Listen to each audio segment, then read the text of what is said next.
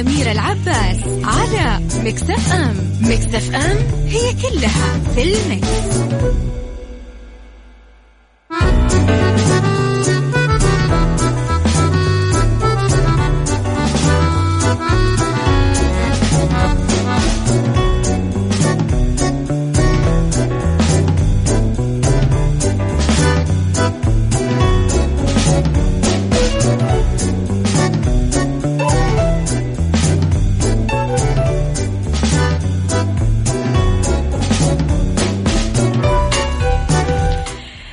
صباح الخير والورد والجمال والسعادة والرضا والمحبة والتوفيق وكل الأشياء الحلوة اللي تشبهكم. تحياتي لكم وين ما كنتم يسعد لي صباحكم وين ما كنتم. أرحب فيكم مجددا. أنا أميرة العباس من وراء ال mic وال control. في ثلاث ساعات نتكلم فيها في الساعة الأولى عن أخبار طريفة وغريبة من حول العالم جديد الفن والفنانين و آه طبعا آه، آخر القرارات التي صدرت ساعتنا الثانية نتكلم فيها على قضية رأي عام وضيوف مختصين وساعتنا الثالثة نتكلم فيها على آه، صحة وجمال وديكور ومطبخ. تقدرون أكيد دائما ترسلوا لي رسائلكم الحلوة وتصبحون علي على صفر خمسة أربعة ثمانية, ثمانية واحد, واحد سبعة صفر صفر. وتقدرون على آت Mix FM راديو تويتر سناب شات إنستغرام فيسبوك. آه، تقدرون تشوفون آخر أخبارنا كواليسنا تغطياتنا وإقتراحاتكم. أكيد اللي نرحب فيها دايما. وتسمعون أكيد من تطبيق Mix FM على أندرويد و iOS. و كل تردداتنا في كل مناطق المملكة ورابط البث المباشر.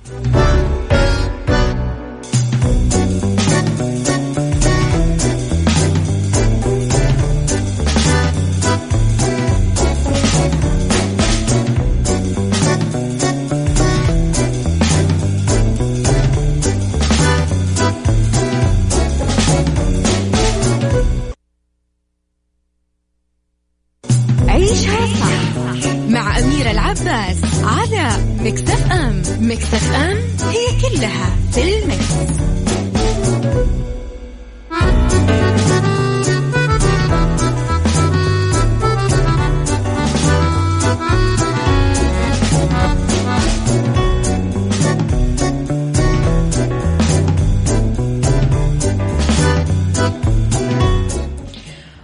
تحياتي لكم يسعد لي صباحكم مرة جديدة. تجاوز عدد من أصدرت لهم هويات رقمية عبر منصة أبشر الإلكترونية. 17 مليون فرد من المواطنين والمقيمين ذكورا وإناثا آه، استفادوا من خدمات وزارة الداخلية المقدمة من خلال المنصة التي وفرت بيئة إلكترونية تنفذ من خلالها أكثر من 200 خدمة بدون حضور أو مراجعة لمكاتب مقدمي الخدمات. كما تتم إتاحة استخدام هذه الهوية الرقمية للدخول على المنصات والبوابات والتطبيقات الحكومية الأخرى من خلال الرابط مع خدمة النفاذ الموحد بالشراكة مع مركز المعلومات الوطني وتجاوز عدد البوابات والمنصات المرتبطة آه، ب آه، أبشر طبعا 147 منصة بوابة مما سهل على المواطنين والمقيمين على حد سواء إنجاز معاملاتهم بشكل إلكتروني بدون الحاجة إلى مراجعة أو زيارة مقدمي الخدمات في الجهات الحكومية. يأتي تصميم منصة أبشر وفق أحدث الإمكانات والتقنيات لاستيعاب الأعداد الكبيرة من الراغبين في الاستفادة منها وخدمتهم بشكل أسرع وأكثر سهولة وتساهم كمان الهوية الرقمية الموحدة بتسهيل دخول المواطنين والمقيمين على كل الخدمات الإلكترونية والحكومية.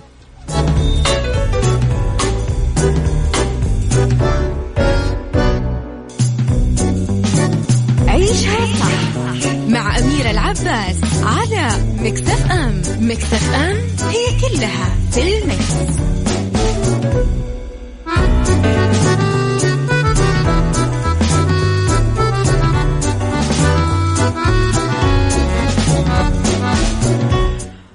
وتحياتي لكم مرة جديدة. خلينا نشوف رسائلكم. الصباحية الحلوة صباح الورد يا ورد. صباح الفل يا علي الفرساني. زعلان ليش ما نقرأ الرسائل هذا نقرأ أنا رسائلك آه مصري بنكهة سعودية. أوكي.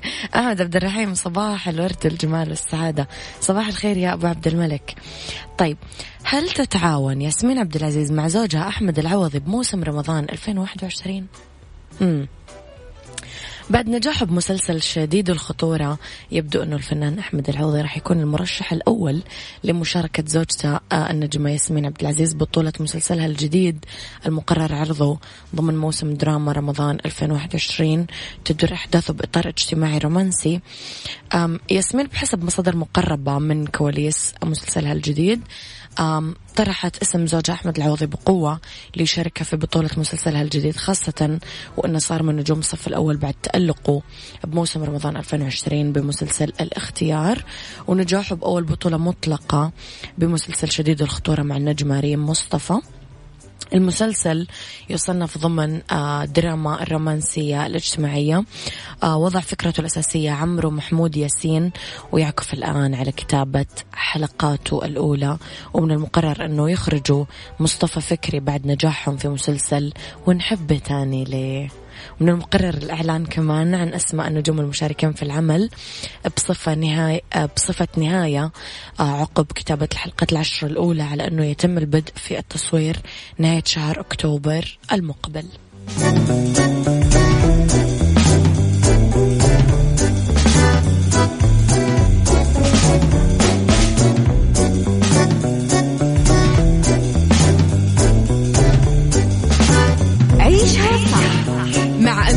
عباس على مكتف أم مكتف أم هي كلها في المكس.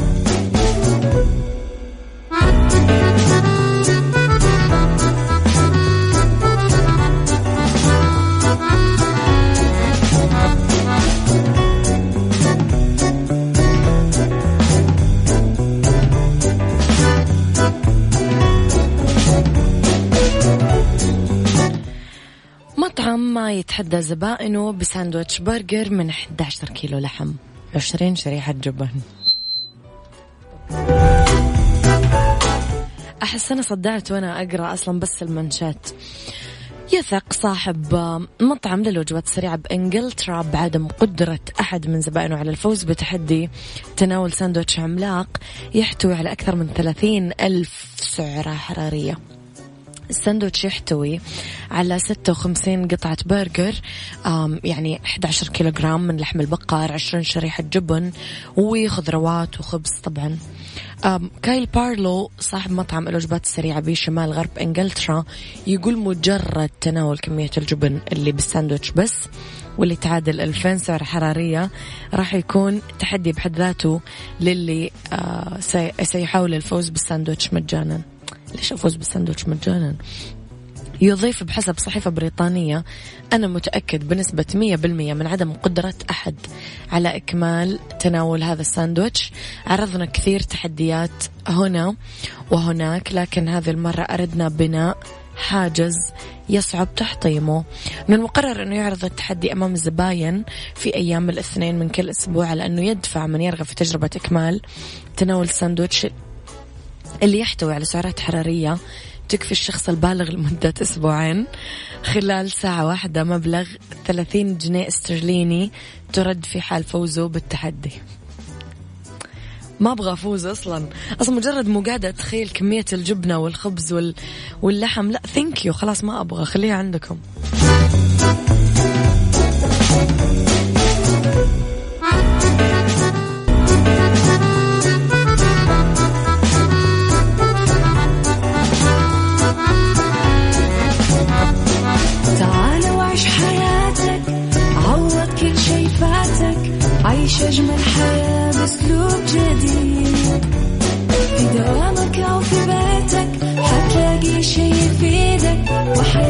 إيه راح تتغير أكيد. رشاق ويتوكيت أنا في كل بيت.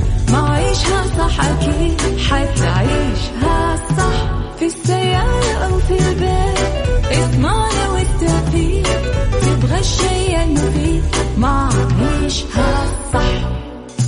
الآن عيشها صح مع أميرة العباس على مكتف أم. مكتف أم هي كلها في المكس. يا صباح الخير والرضا والجمال والسعادة وكل الأشياء الحلوة اللي تشبهكم. ساعتنا الثانية أبتدت على التوالي وبهالساعة اختلاف الرأي حتما لا يفسد للود قضية لولا اختلاف الأذواق أكيد. لبارة السلع. توضع مواضعنا يوميا على الطاولة بعيوبها ومزاياها بسلبياتها وإيجابياتها بسيئاتها وحسناتها. تكونون أنتم الحكم الأول والأخير بالموضوع. وبنهاية الحلقة نحاول أننا نصل لحل العقدة ولمربط الفرس. ليش قاعدة أبتسم؟ لأنه ضيفي أمانة شخصية راح تخليكم تبتسمون لأنه تنقلاته ومسيرة حياته غريبة بس بنفس الوقت حلوة. آه اسمحوا لي أرحب بدكتور جميل العمودي. دكتور والله أنا ماني عارفة يعني أقدمك كيف أوكي هو طبيب امتياز يا جماعة عام. آه دكتور أهلا وسهلا فيك. أول شيء صباح الخير. الله صباح النور يا أهلا وسهلا فيك. طبعا يا جماعة إحنا حلقتنا اليوم آه مستضيفة دكتور آه جميل كشخص مهتم بتربية الحيوانات الأليفة وغير الأليفة. وزائد إنه يدربها دكتور سيرتك الذاتية أو خلفيتك غريبة شوي. مزبوط يعني اللي يطبع يتابعك في سناب شات و... ويسمعك وأنت تتكلم شوي عن نفسك. الرحلة غريبة كانت. فخلينا نرجع كذا. أول ما خلصنا ثانوي إيش صار؟ آه، أول ما خلصت الثانوي أبتعثت إلى آه، كندا. إيه. وأخذت اللغة والدبلوم من هناك. آه نعم. بعد كده طبعا ابتعثت إلى أمريكا وكملت ال- ال- ال- البكالوريوس هناك وأخذت آه، بكالوريوس في العلوم الصحية. okay. آه بعد كده تخرجت وجيت إلى المملكة. okay. آه ودرست في جامعة الملك سعود بن عبد العزيز وتخرجت ببكالوريوس في الطب والجراحة العامة. حلو. آم، طبعا من صغري وأنا عندي شغف وهواية آه، تربية الحيوانات وتدريبها. okay. فلما كنت مبتعث في أمريكا حبيت إني أنا أطور الموهبة هذه الموهبة. مزبوط وحبيت إني أخذها لل professional level okay. فدرست على حسابي الخاص هناك في م. كلية آم، وأخذت حصلت على تقريبا أربع شهادات مدرب كلاب مدرب مدربين وفي الشرطة الأمريكية اشتغلت سنة ونص وبرضه كديكوي في تدريب الشرطة هناك. فهذا هو غريب جدا جدا يعني. إيه. طيب آه، دكتور على عكس ما يشاع إحنا دائما نقول إنه آه، ثقافة تربية الحيوانات هي ثقافة غربية وثقافة دخيلة علينا بينما لا. لو نرجع لتاريخ الصحابة عندنا وتاريخ آه، ال- العرب قديما كلهم كانوا يربون حيوانات وكانوا مهتمين وكانوا يعني شغوفين بهذا الموضوع كثير. مؤخرا آه انقلب الموضوع من رحمة وإنسانية لي خلينا نقول ترفيه ورفاهية وحاجة كذا لكجري وزي ما يكون عندي سيارة غالية وساعة غالية و... وطالع من مكان غالي راح يكون عندي كمان آه حيوان. آه سواء أيوة أليف أو غيره. فترة الحجر المنزلي صار حاجتين. اللي عنده حيوانات تركهم بالشارع واللي ما عنده حيوانات جاب حيوانات وبعد ما خلصت الكورنتين طلعهم برا. ما عندي تعليق. دكتور تعليقك على الموضوع إيش كان يعني؟ آه للأسف آه فترة الكوارنتين الناس كان عندها وقت فراغ. كبير. آه فكانوا ما هم عارفين إيش يسووا. فكانت فكرة إنهم يقتنوا حيوان أليف آم، فكرة جيدة. وبحكم إنه الحيوان الأليف يحتاج وقت ورعاية واهتمام وخاصة مبدئيا أول ما يعني ال- ال- الشخص يقتنيه. فبعد ما خلص الكوارنتين الناس بدأت تتفاجأ إنه صار الضغط عليها آه، أعلى. أعلى مم. بحكم إنهم رجعوا لدواماتهم لمدارسهم لشغلهم فصار صعب إنهم يهتموا بهذا الحيوان فاغلب الناس يا إنها توديها الملاجئ يا تتص- تصرفها يعني تتخلص منها آم، وطبعا الناس اللي كانت عندها حيوانات وفي فتره الكوارنتين أو مع كورونا آه، طبعا طلعت آم، آم، يعني أقاويل إنه ال- ال- الحيوانات برضو ممكن تعدي بكورونا. تعدي بكورونا. وطبعا للأسف إنه هذه معلومة خاطئة. ما آه، ثبتت صحتها ما ثبتت أبداً، صحتها ابدا ولا حصل عليها أي أبحاث. نعم. فما نقدر نثبت صحتها. حتى في أفتكر في ما أفتكر إيش الدولة اللي سجلت حالتين لأسدين آه، انتقلت إليهم كورونا. آه بس برضو ما عملوا لهم لا سواب ولا اتاكدوا إنه نفس الفيروس بس مم. كانت عندهم بعض الأعراض اللي اللي كانت زمان تشبه تشبه أعراض كورونا نعم. كورونا طيب دكتور خليني شوي أتكلم عن قرار إنه يكون معي في البيت حيوان أو في حديقتي أو في في مزرعتي أو في اللي هو الموضوع يحتاج أول شيء لمصروف الموضوع يحتاج إنه يكون عندي وقت الموضوع يحتاج إنه يكون عندي علم أو معرفة أنه الحيوان اللي جايني مثلا إيش فصيلته إيش نوع الأكل اللي ياكله كم عمره. إذا فكرت أنه يصير بينه وبين شريكة مثلا تزاوج إيش لازم أعمل؟ في كثير معلومات الناس ما تعرفها. فعشان أنا أخذ هذه الخطوة إيش مين أنا لازم أكون يعني؟ لأنه أنا ألاحظ أنه الشخص الغلط مشتري الحيوان الغلط وما في يعني. تمام. طيب هو طبعا قرار يعني ما المفروض أحد يتخذه بسرعة. آه، خلينا ناخذ مثلا حيوان أليف آه، معين. خلينا نفرض ال- ال- الكلاب مثلا okay. لأنه دحين الناس بدأت صارت ترند الكلاب إيه، الحين صارت إيه. الترند. طيب فانا قبل ما أجيب كلب لازم أعرف إنه الكلب يعيش ما بين 12 إلى 14 أو 15 سنة. okay. فأنت لما تقتني هذا الكلب أنت لازم تحسب حساب هذه المدة إنه حيكون معك هذه المدة كلها. طيب هذا أول شيء. ثاني حاجة أنت لازم تقيم ال- الفصيلة اللي أنت حتشتريها أو حتقتنيها أو حتتبناها. آه هل عندك الإمكانية إنك توفر لها البيئة المناسبة؟ هل عندك الإمكانية إنك أنت تصرف عليها. هل عندك الوقت الكافي إنك أنت تهتم وتدربه؟ آه، هل عندك الإمكانية أنك أنت تتحمل مصاريف العلاج؟ لأنه زي ما إحنا عارفين مرة غالية آه، ال- ال- المصاريف ومو أي أحد يقدر عليها. فهذه كلها وبرضو تعتمد على العائلة لأنه أغلب تتقبل تواجد ال... تتقبل تواجد ال- ال- ال- الحيوان أو الكلب أو لا لأنه أغلب ال- أغلب الشباب يتحمس ويشتري بعدين يتفاجئ إنه أهله آه اللي. عنده حساسية اللي مو متقبل مزبوط. وجود ال... مضبوط طبعا بالإضافة إنه لازم يعمل بحث صغير مو لازم يعني يتعمق في البحث لكن أعمل بحث ملخص. تعرف فيه الفصيلة إيش أكلهم إيش آه، أمراضهم إيش ال- ال- الأوقات اللي يحتاجوا فيها رعاية واهتمام أكثر. آم، هذه كلها تحتاج انه الواحد يطلع عليها قبل ما يشتري. يتعلم عليها شوي شوي. طيب دكتور إحنا سمعنا مفردات مثل أشتري حيوان ولا أبيع حيوان وسمعنا آه، أتبنى. حيوان أو اعرض حيوان للتبني. تمام. أنت مع أي طريقة؟ في ناس قالت إنه الشراء أفضل عشان أنا أكون دافع فلوس في الحاجة فأحس بقيمتها أكثر. في ناس قالت لك لا الحيوانات ما ينفع تكون حاجة تجارية إحنا من تاجر بالحيوانات إذا نتبنى. فأية اللي صح يا دكتور؟ لو تصحح لنا المفهوم. طيب أنا م- ماني مع ده ولا ماني مع ولا مع ده أوكي. أنا ما بين هذا وهذا. طيب أول حاجة صحيح أنا ما أحب آخذ الحيوانات كتجارة مم. لأنها في النهاية أرواح. صحيح. وأنا مع التبني ومع الشراء برضو في نفس الوقت. لنفرض مثلا نرجع لموضوع الكلاب مرة ثانية. آه، لأنه هي أكثر شيء أقدر أتكلم فيه. إذا تبغى تتبنى كلب ما هي مشكلة تقدر تتبنى بس ما تقدر تختار الشيء اللي أنت تتبناه. بمعنى ما تقدر تختار بعد المواصفات اللي ه- خياراتك محدودة خياراتك يمكن؟ محدودة تمام؟ لأنه الملاجئ بتوفر عدد معين من الكلاب وهذه اللي مم. موجودة. طيب؟ لكن لنفرض آم آم مثلا الجمارك آم أو آه، مثلا أرامكو أو مم. آه، كاوست أو كيك King عبد الله City.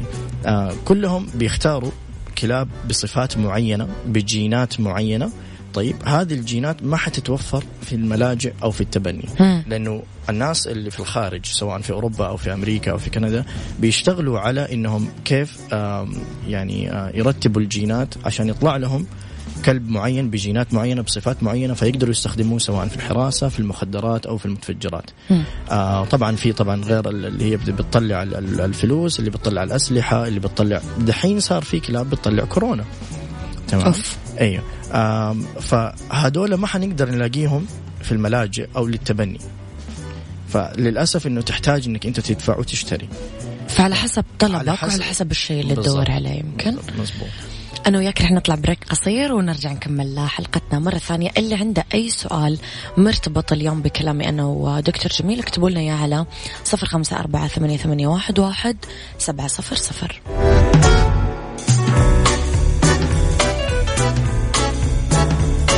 عيشها صح مع أميرة العباس على مكتف أم. مكتف أم هي كلها في المكس.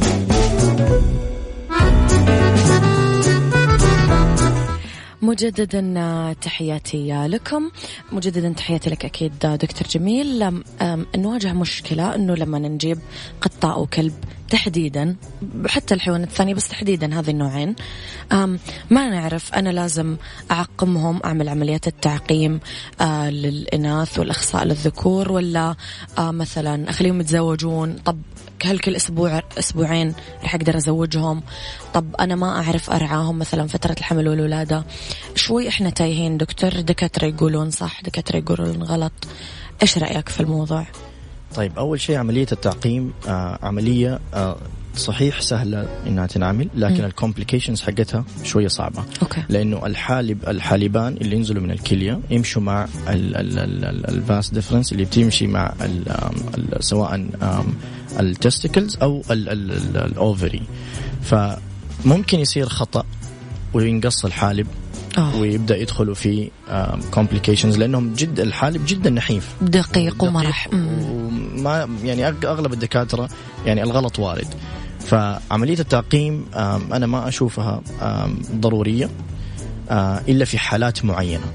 طيب آه، في حالة إنه مثلا يكون في un undescended testicle بالنسبة للذكور أو يكون في تضخم في ال ovaries اللي هي البويضة آه، عند ال- الإناث. في هذه المر... في هذه الحالات ممكن إحنا نتجه إلى التعقيم. لكن التعقيم ما المفروض يصير لأي كلب أو لأي بس إذا ما إحنا نحتاجه. تمام؟ طب هل أنا منطقي يا دكتور إني أقدر أزوج مثلا القطة كل أسبوعين؟ كل بيصير عندي كثير كتنز مثلا؟ بيصير عندي إيش أقدر؟ كيف أقدر أسيطر على هذا الموضوع؟ آه طيب آم إحنا لازم نعرف حاجة مرة مهمة. أوكي. الكلاب وال- والقطط آم، ما يتزاوجوا إلا في أوقات معينة. تمام. لما يكون عندهم ال heat cycle أي. طيب. آه بعد طبعا مثلا على سبيل المثال الكلاب تجيهم ال heat cycle كل ستة شهور. okay طيب يجلسوا اللي هم يسموهم ال- ال- ال- ال- ال period حقت ال heat cycle بتكون تقريبا 10 أيام 9 إلى 10 أيام بعدها بيصير ال ovulation time بعد ما يوقف ال- ال- ال- ال- ال- الاحاضه ب 10 أيام وهذا الوقت اللي هم يكونوا جاهزين فيه للتزاوج في هذا الوقت يا اننا نفصلها عن الذكر وكذا نم- نمتنع عن ال- ال- ال- الإنجاب والإنتاج التزاوج، أيوه. آه ونفس الشيء بالنسبة للقطط وقت التزاوج نقدر نفصلهم عن بعض. وأغلب الناس بيكون عندهم سواء كلب أو قطة. إلا يعني نادرا ما تلاقي أحد عنده آه، أكثر من كلب أو أكثر من قطة. وللي عندهم زي ما بقول لهم آه، وقت التزاوج يفصلوهم عن بعض وكذا تقدر تحل المشكلة وما تدخل كلبك في عملية التعقيم أو القطة. ممتاز. دكتور في بعض الأطباء طلعوا بحاجة أم، إبر تقريبا آه، هرمونية. يقول لك أنا أقدر أعطي هذه الإبرة للقطة أو لل للحيوان الثاني آه، تهديها وتخليها خلاص ما تطلب التزاوج في الفترة اللي حضرتك تكلمت عنها. في ناس قالت أنه تسبب على المدى الطويل سرطانات رحم في ناس قالت لا. تعليقك على الموضوع. آه هذه الإبرة انتشرت آه للأسف هنا فقط.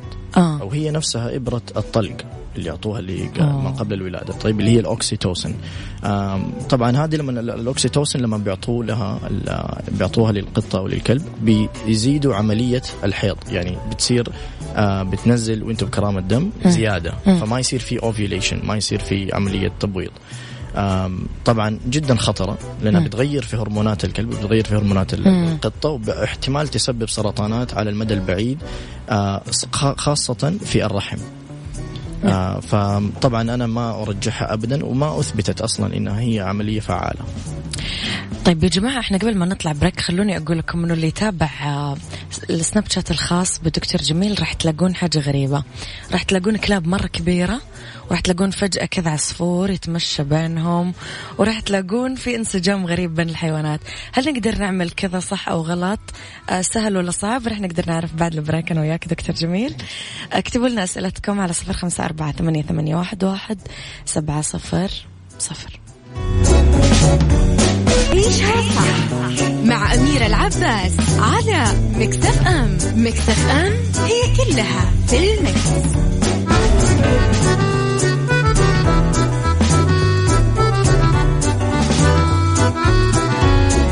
تحياتي لكم مرة جديدة أصبح مجددا على ضيفي دكتور جميل العمودي. دكتور عندنا واحد من أسئلة الناس تقول كان عندي قط من الفصيلة الرومية آه كنت أربي هذا القط وتوفي 2016 بسبب عدم توفر عيادات مجهزة لإجراء عمليات جراحية في المدينة المنورة. كنت مسافر وتركت عند والدة زوجتي وصار عنده التصاق في الأمعاء ولازم تدخل جراحي. وما كان أحد يقدر يطلع الجدة وتعب إلين آه، أخذ رب العالمين أمانته. كنا نتكلم أنا وياك يا دكتور وهذا سؤال ال ال آه، أبو عبد الملك يقول إيش وضع التجهيزات الطبية في المدن؟ آه، العيادات البيطرية دكتور خلينا نسأل عن هذا الموضوع. العيادات البيطرية اليوم أغلب الناس تقول لك أنا ما أبغى أروح العيادة حيواناتي قاعدة تلقط عدوى. زائد يقول لك مثلا خبرة الأطباء مو هذاك الزود زائد يقول لك آم آم في زحمة كثير وما في تنظيم في المواعيد. فدكتور تعليقك على موضوع العيادات البيطرية لأنه ما في أحد يربي حيوان مو تعبان من هذا الموضوع يعني. تمام. آه طبعا آه بالنسبة للي حصل للقطة آه التصاقات المعدة واحدة من أخطر المشاكل اللي تواجه إيش سببها دكتور عادة؟ آه غالبا يا إنها تكون عملت عملية آه, آه. قبلها. مثلا زي التعقيم. وواحدة من الكومبليكيشنز المضاعفات حقت التعقيم إنه الامعاء تلصق في بعضها واحيانا يكون مثلا دوبها تكون آكلة وبعدين تبدأ تجري وتلعب تجري وتلعب فيصير عندها التواء في المعدة بعد كذا يصير في عندها التصاقات في المعدة. أوه. طبعا عندنا العيادات للأسف يعني صحيح هنا إحنا في تطور إحنا قاعدين آه، نتطور شوية شوية لكن ما زلنا بيهايند ما زلنا يعني في الخلف. طبعا خبرة الدكاترة هنا للأسف متواضعة. جدا متواضعة. لا تقارن بالخارج نهائيا أو باللي أنا شفته في الخارج. طبعا بعض العيادات بتحاول إنها هي تكون مجهزة من من كل النواحي لكن للأسف في أشياء كثير ما عندنا. يعني من أجهزة مثلا chemotherapy من أجهزة اللي هي حقت ال dental care اللي هي حقت تنظيف الأسنان وما إلى آخره. ال X-ray عندنا بدائي جدا. يعني الأجهزة للأسف اللي عندنا قديمة جدا. نفس الشيء بالنسبة للأدوات حقت العمليات وإمكانيات الدكاترة. ما عندنا للأسف تطور ودورات للدكاترة اللي هنا. طبعا بما إنه موضوع جديد علينا برضو العيادات بتواجه صعوبة في إنها هي تنظم وترتب جداولها مواعيدها الاكسبكتيشنز حقت الناس برضو. نحتاج نشتغل كثير أمانة دكتور أحس على هذا الموضوع. كثير جدا ونحتاج نفس الناس اللي بتفتح العيادات يكون لهم في المجال بمعنى إنه يكون سواء آه، طبيب بيطري يكون عنده خلفية على الأقل أخذ دورات لأنه لو كان فقط تاجر وفاتح عيادة للأسف إنه في اسبكتس كثيرة ما حتتغطى لأنه حتكون من وجهة نظره تجارة. نعم. يعني هم المردود المادي أكثر من صحة وسلامة الحيوانات نفسها. طيب آه، دكتور آه، أرجع للموضوع اللي فتحته قبل البريك. كثير ناس تتخوف إنه تجمع حيوانين مختلفة قطة وكلب مثلا قطة وعصفور أو كلب وعصفور أو اللي هو مع بعض. تقول لك أخاف أو واحد يأذي الثاني. آه انت جامع فصلتين غريبة مرة الكلاب وعصفور. فكيف دكتور نقدر نآلف بين آه الحيوانات ونخليهم يفهمون انه هم آه أصدقاء وما يأذون بعض و... okay. أم طبعا أم كل حيوان أليف له طريقة تدريب وتعليم معينة. okay. بالنسبة للكلاب آه، والطيور آه، مثلا الكلاب تتعلم بطريقة مثلا ال classical conditioning في لها نظريات مرة كثيرة. الكلاسيكال كونديشننج الفري شيبينج الرينفورسمنت النيجاتيف رينفورسمنت البانشمنت هذه كلها. آه، فإحنا بطريقة تدريب معينة نقدر نشتغل عليهم شوية شوية وإنه نعلم مثلا الكلب إنه يحترم الطير وإنه هذا ما هو شيء ينأكل. ينأكل أو أو شيء حتى يقدر يأذيه زيه زينا فاحنا نحط حدود لهذا للكلب مثلا. ونفس الشيء بالنسبة للطير. الطير طبعا يحتاج إنه يبدأ يتعود. إنه الكلب ما راح ياذيه إنه ياخذ فرصته في التعرف عليه. وشويه شوية يبدأ يتعود عليه. طبعا في حيوانات للأسف ما تقدر تجمعي بينهم. ليش؟ زي. لأنه جيناتهم ما تقدر. مم. يعني ما تقدر تتحكمي في في الجينات نفسها. يعني مثلا ممكن يجيكي كلب مرة high drive وصعب إنه الواحد يعمل عليه control فلو واحد جاء من غير خبرة وحاول إنه ي- يعرف آه، مثلا الطير مع الكلب ممكن يصير في غلطة والطير يروح في الغلطة. مم. فضروري جدا نفهم الطريقة اللي ندرب بيها والطريقة اللي نقدر نوصل بيها المع... ال- يعني ال... ال... ال- الحدود دي. نقرأ عن الفصيلة أكثر يمكن. طب دكتور الحين المرحلة اللي أنت وصلتها لما تكون غايب عن المنزل العلاقة بينهم تكون نفس وأنت موجود؟ أكيد طبعا. أوكي. بل تكون أكثر حماسا وأكثر يعني تعلقا لما أنا يعني ما تكون موجود. ما أكون موجود في إيه. المنزل. لأنه لما أرجع بيكون يكونوا مشغولين فيك أكثر يكونوا يمكن. ترحيبهم شيء عظيم يعني. ما شفته عند بشر. فطبعا يختلف. طيب دكتور نرجع شوي لموضوع الأمراض اللي أكثر شيوعا اللي ممكن تواجه الحيوانات الأليفة. نتكلم شوي عن الجانب النفسي ولو إنه كثير ناس كانت تاخذه بسخرية. إنه إيش يعني حيوان مكتئب؟ أو إيش يعني حيوان آم آم ما هو سعيد؟ أو أو كسول طول الوقت. للأسف إحنا نسخر بس هو حقيقة آم، يمكن يعيشها ال- الحيوان. كيف أقدر أتعامل مع هذا الموضوع دكتور؟ أو كيف أقدر أفهمه أنا كمربي يعني؟ أوكي أم لازم نفهم إنه طب نيجي أول حاجة للأمراض الشائعة. مم. طبعا كل حيوان أليف له أمراض مختلفة. مختلفة. لكن الواحد يحاول يحرص دائما على التطعيمات لأنه جميع ال- ال- الحيوانات معرضة للفيروسات والبكتيريا. من ضمنها ال distemper ال hepatitis ال leptospirosis ال parvovirus ومثلا عندنا أخطر واحد بالنسبة للكلاب ال- rabies. آم، برضو في عندنا kennel cough. فهذه الأشياء ممكن نحتمي منها عن طريق التطعيمات. آه، بالنسبة الحالة النفسية.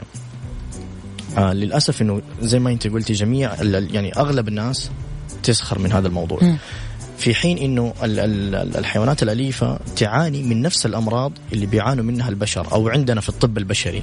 آه واحد منهم اللي هو ال anxiety تمام؟ آه وشيء مرة common بين ال dogs بيكون اللي هو ال separation anxiety آم، برضو بيعانوا من حاجة يسموها ال PTSD اللي هي ال post traumatic stress disease أو بالعربي بيسموه اضطراب اضطراب الصدمة النفسية أو اضطراب آه. ال- الكرب التالي آه، للرضح آم، طبعا هذه آه، حالة آه، صحية عقلية آه، يسببها صدمة يعني موقف آه، يسبب يسبب صدمة نفسية مم. وبعد كذا أي حادث مخيف يذكره بالحالة هذه حيدخله في يرجع يكتئب مرة يرجع ثانية. يكتئب مرة ثانية طب دكتور هل في أخصائيين ممكن يعالجون هذا الموضوع ولا كيف أقدر أتعاطى مع آه. هذه الحالات؟ للأسف هنا في السعودية ما, ما في. عمري سمعت لا مم. لكن برا في الخارج بيكون في موجود آه وأنا شفت أكثر من حالة واللي كان مرة interesting إنه بيعالجوهم بال acupuncture بالإبر الصينية. اللي كان عندهم ال PTSD هذول آه بيكونوا كلاب في الجيش مثلا وكانوا مثلا آه سواء في واحدة من الدول وصار انفجار ومثلا الكلب خسر يده خسر رجله. فصار الكلب لما يسمع أي صوت عالي يبدأ يدخل في نفس الحالة مرة ثانية. نعم. فبدأوا يعالجوهم بالإبر الصينية. وهذه أنا شفتها قدام عيني. طب دكتور هنا بالإمكانيات المتاحة اللي عندنا أم أم إيش أقدر أسوي أنا إذا الحيوان اللي عندي عنده هذه الحالة؟ آه هو أفضل شيء إنه إحنا ناخذ ال- ال- اللي نسميها ال primary prevention نحاول نتجنب هذا إنه نقع في هذا الخطأ. طبعا غير كذا لو لو لا سمح الله أحد وقع في هذا الخطأ ما في غير إنه نعمل social support بنكون بنحاول إنه نخرجهم من الحالة اللي هم فيها. خاصة إنه الكلاب والبسس مثلا أو بعض البغبغاءات بتكون جدا social جدا اجتماعية مم. فاحنا ناخذ هذه الأشياء ونحاول إنه إحنا نساعدها فيها. نشغلهم آه، فيها. طيب آه، دكتور خليني آه، أتكلم في آم، النقطة ما قبل الأخيرة. آم، نعتقد اليوم أنه تربية حيوان موضوع يحتاج لميزانية جدا عالية. آم، إحنا قلنا في البداية أنه إحنا نحتاج نرتب أولويات. أيوه إنه عندي مصروف معين راح يحتاجه الحيوان. بس هل صحيح يا دكتور ان نحتاج مصروف جدا عالي؟ نوعيات أكل غالية أو نوعيات مثلا آه فيتامينز غالية أو نوعيات آه هذا كلام صح ولا غلط؟ لا ما هو صح. أقدر أقدر أنا أصرف أم 350 ريال. وأقدر أصرف 3000 ريال. أوف. آم ضروري جدا نعرف إيش ال- ال- ال- ال- ال- التغذية السليمة سواء للقطه الكلب ال- الطير لازم نعرف إيش هي التغذية السليمة. وتقدر توفرها بسعر غالي أو بسعر رخيص. واللي يدور يلاقي. لأنه إحنا عندنا أماكن مرة كثيرة وفي أشياء نقدر نعطي لهم هي من من اشيائنا حقت حقت البشر يعني من الصيدليات البشرية مثل الفيتامينات. نقدر نعطي لهم مثلا الفيش أويل. أو ال- ال- اللي هو زيت الكبد. نقدر نعطي لهم حقنا حق البني آدمين ونقدر نعطي لهم هي طبعا الجرعة. أيوه الجرعة طبعا تختلف. تقريبا نعطيهم جرعة الأطفال دائما عشان تكون سيف يعني آمن لهم. ف تقدر أنت تتحكم بال- بالمصاريف. تقدر تشتري ألعاب ب 1000 ريال تقدر ت... أنت تصنع الألعاب بنفسك. في أشياء آه، موجودة على اليوتيوب في أشياء موجودة على أمازون آه، في هنا برضو أشياء يعني سعرها معقول يعني أنت تقدر آه، تحدد دائما إيش الميزانية اللي أنت راح تحتاجها مع حيوانك. طيب دكتور توجيهك الأخير إذا أحد ناوي أما يشتري أو يتبنى أو عنده حيوان خلاص حس إنه ما عاد يبغاه إيش تقول لهم يا دكتور في النقطة الأخيرة؟ آم، في النقطة الأخيرة هذه أتمنى من الجميع أنه ياخذ الموضوع بجدية تامة لأنه في النهاية هذه روح. وأنت تسأل عنها. فطبعا إذا ما حتقدر أنك أنت تهتم فيها لا تقتنيها. في أماكن كثير تقدر تروح تشوف فيها الحيوانات وقت ما أنت تبغى يعني تلعب معاهم. تلعب معاهم في في أماكن مرة كثير طبعا بعد ما تراجع أمورك المادية والنفسيه وطبعا وقتك. وقتك ظروف البيت أهلك يمكن. أيوه طبعا بعد ما تعدي هذه الأمور ولسه ما أنت واثق إنه أنت تبغى تشتري أو تتبنى في جمعيات عندنا هنا للتبني. تقدر تطلب منهم ياخذون حيوان. إن إن لا إنك أنت تروح تاخذ. تاخذ من عندهم حيوان وتجربه لمدة أسبوع تجربه لمدة أسبوعين وتشوف كيف الحياة معاهم قبل ما أنت تتبنى. وفي بعض الجمعيات هذا يكون شرطها أصلا. لما تجي تتبنى من عندهم يقول لك أوكي إحنا نعطيك هو أسبوعين تجرب معاهم إذا ناسبك يصير إحنا نكمل الإجراءات.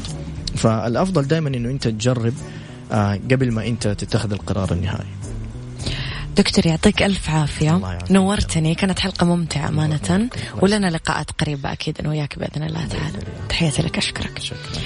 إذا كان ضيفي دكتور جميل العمودي. طبعا تقدرون ترجعون لحسابات دكتور جميل توجهوا له أنتم بنفسكم الأسئلة اللي فاتتكم اليوم. راح تلاقون حساباته موجودة في حسابات Mix FM. تحياتي لكم وانتظروني في الساعة الثالثة.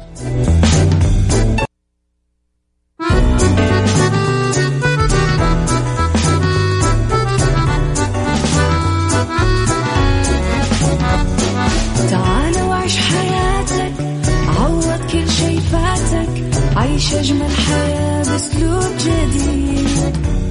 في دوامك أو في بيتك حتلاقي شي يفيدك وحياتك إيه راح تتغير أكيد. رشاق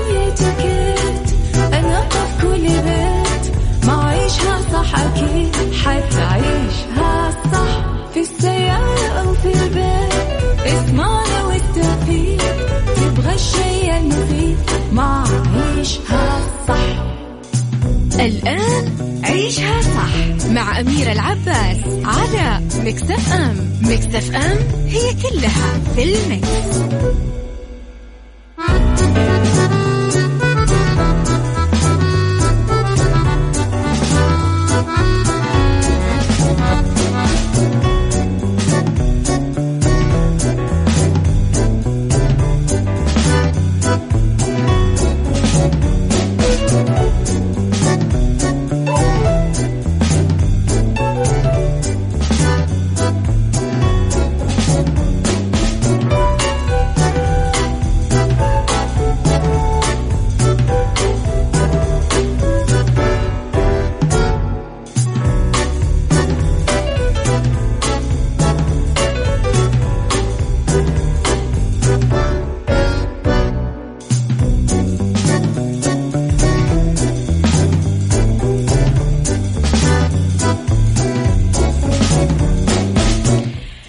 صباح الخير والجمال والسعادة والرضا والمحبة والتوفيق وكل الأشياء الحلوة اللي تشبهكم.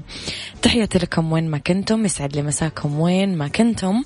إذا أرحب فيكم في ساعتنا الثالثة على التوالي. أولى ساعات المساء وآخر ساعات برنامج عيشها صح بهالساعة اليوم.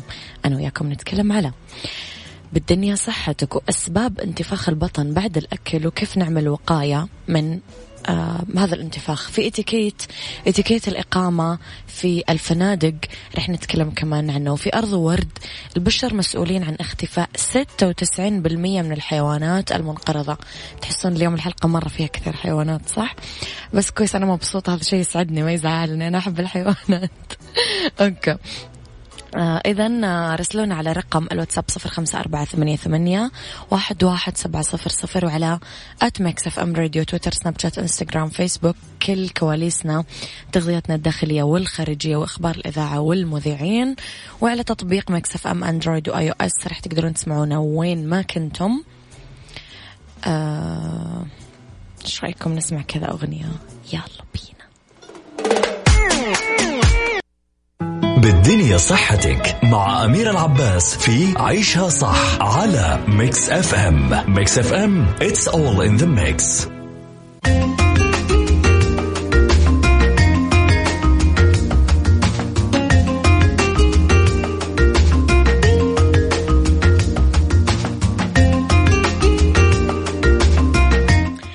لأنه بالدنيا صحتك انتفاخ البطن المفرط يعد من الأمور المحرجة اللي تخلي الشخص مو مرتاح طول الوقت آه بالذات لو كان مع آخرين بأماكن العمل أو وسط أصحابه.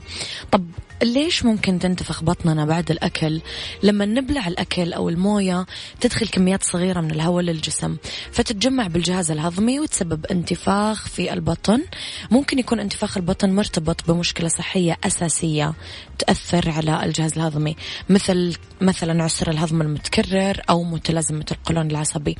ممكن كمان يصير انتفاخ البطن المفرط لما نبلع هواء أكثر من المعتاد أو ناكل أكل هضمه صعب. طرق الوقاية من انتفاخ البطن آه لازم آه نلتزم بعدة تغييرات بالنظام الغذائي ولايف ستايل كام كامل. آه أول شيء نتجنب الأطعمة المعروفة أنها تعمل انتفاخ البطن مثل الحبوب على أنواعها. الحبوب نقصد البقوليات. تناول وجبات صغيرة ومتكررة. آه الأكل والشرب ببطء. وممارسة الرياضة طبعا بانتظام. في كمان بعض الأدوية اللي ما تحتاج لوصفة طبية واللي تساعد في حال انتفاخ البطن مثل آه، أقراص الفحم اللي هي الكربون أعتقد مو أعتقد متأكدة لأني عندي قولون فأعرف كويس هذه الليلة.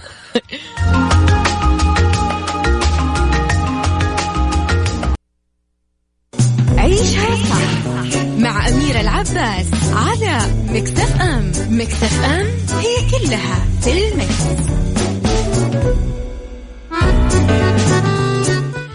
في اتيكيت في اتيكيت طبعا الإقامة بالأوتيلات إحنا نعتقد إنه يعني إحنا داخلين بيتنا بس إحنا مو داخلين بيتنا إحنا داخلين أوتيل.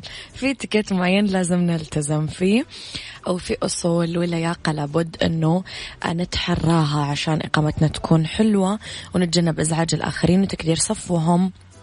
لابد إنه نتبع بعض الأصول. أول شيء نحرص على آه آه، طلب رفع أمتعتنا من الموظف الخاص آه، بحمل الأمتعة وما نحملها. إحنا. هذا واحد. اثنين ننتظر لين ينفتح لنا من قبل موظف الاستقبال الخارجي باب السيارة. بس لو فتحناها إحنا فما في أي مخالفة لأصول اللياقة. عادي جدا. رح نتكلم بصوت معتدل لا عالي ولا منخفض جدا. يعني لا عالي وكل اللوبي قاعد يسمعنا ولا واطي وكل شوي الموظف مضطر يقول لنا عفوا. نعم. إيش؟ sorry ماني سامع.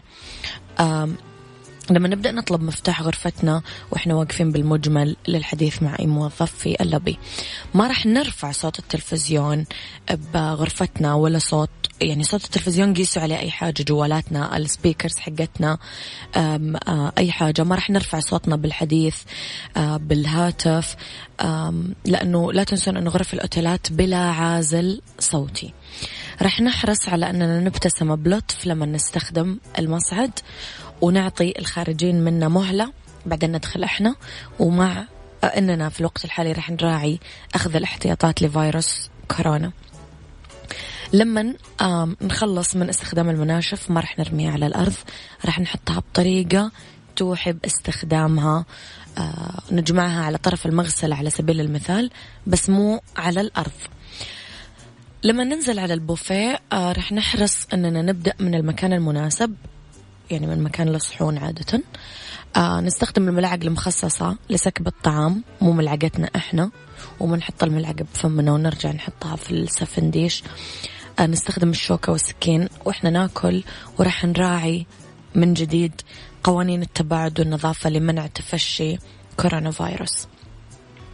رح نتحلى بأصول اللياقة والإتيكيت لما نروح لمسبح الأوتيل أو لصالته الرياضية. رح نحرص على النظافة ناخذ احتياطاتنا لمنع انتقال عدوى كورونا فيروس المستجد ورح نتحلى بالأناقة. حتى وإحنا لابسين ملابس الرياضة ما رح ننزل بالبجايم نتمرن ونحرص كمان على عدم مزاحمة الآخرين أو المبالغة بالحركة بشكل يعيق الآخرين. أرض وورد مع أمير العباس في عيشها صح على ميكس اف ام ميكس اف ام it's all in the mix.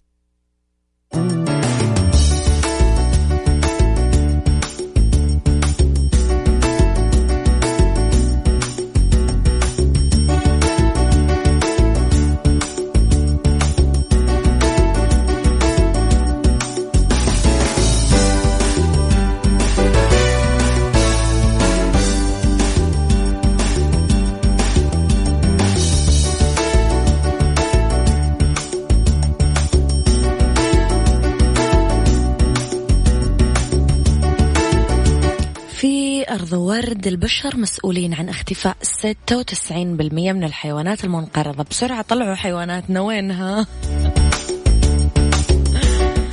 أفادت دراسة حديثة أن البشر مسؤولين عن تطور 96% من العوامل المؤثرة في حالات انقراض الحيوانات. للأسف يؤسفني اللي حدثت في الماضي وزيادة معدلات الانقراض كانت مرتبطة بالنشاط البشري أكيد أكثر من التغيرات المناخية. خلص العلماء إلى عدم وجود دليل جوهري يشير إلى تسبب آه، تغيرات المناخ أو دورات العصر الجليدي في حالات آه، انقراض الحيوان خلال 126 ألف سنة الماضية. وتوقعوا أنه يؤدي النشاط البشري المضر بالبيئة إلى انقراض. 558 نوع جديد من الثدييات بحلول نهاية القرن الجاري. لقيت دراسة نشرتها مجلة علمية أنه تغيير المناخ الحالي اللي يعمله الإنسان هو ظاهرة جديدة تشكل ضغوط مختلفة على حياة الحيوان إلى جانب عوامل إزالة الموائل والصيد الجائر والتهديدات أي تهديدات يعني ذات صلة بالبشر للأسف. نظرت الدراسة في حياة 351 من الثدييات من بينها الماموث القطط ذات الأسنان السيفية حيوان كسلان الأرض العملاق وهذه كلها انقرضت مما يقارب 12 ألف سنة. لقيت الأبحاث أنه معدلات انقراض الحيوان في أستراليا وأمريكا الشمالية ومدغشقر زادت بشكل كبير وتسارعت وتيرتها منذ وصول البشر إلى هذيك المناطق. يعني إلى متى يا بشر؟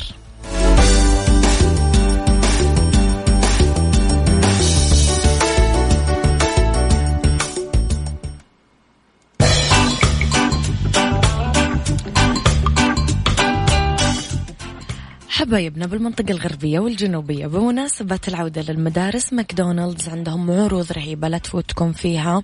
ال spicy هريسة مني ماك عربي بس ب 11 ريال وأي وجبة من وجبات ماك توفير. فقط على تطبيق ماكدونالدز تابعوهم على حساباتهم الجديدة بتويتر وإنستغرام على at ماكدونالدز underscore WS لمعرفة كل جديد.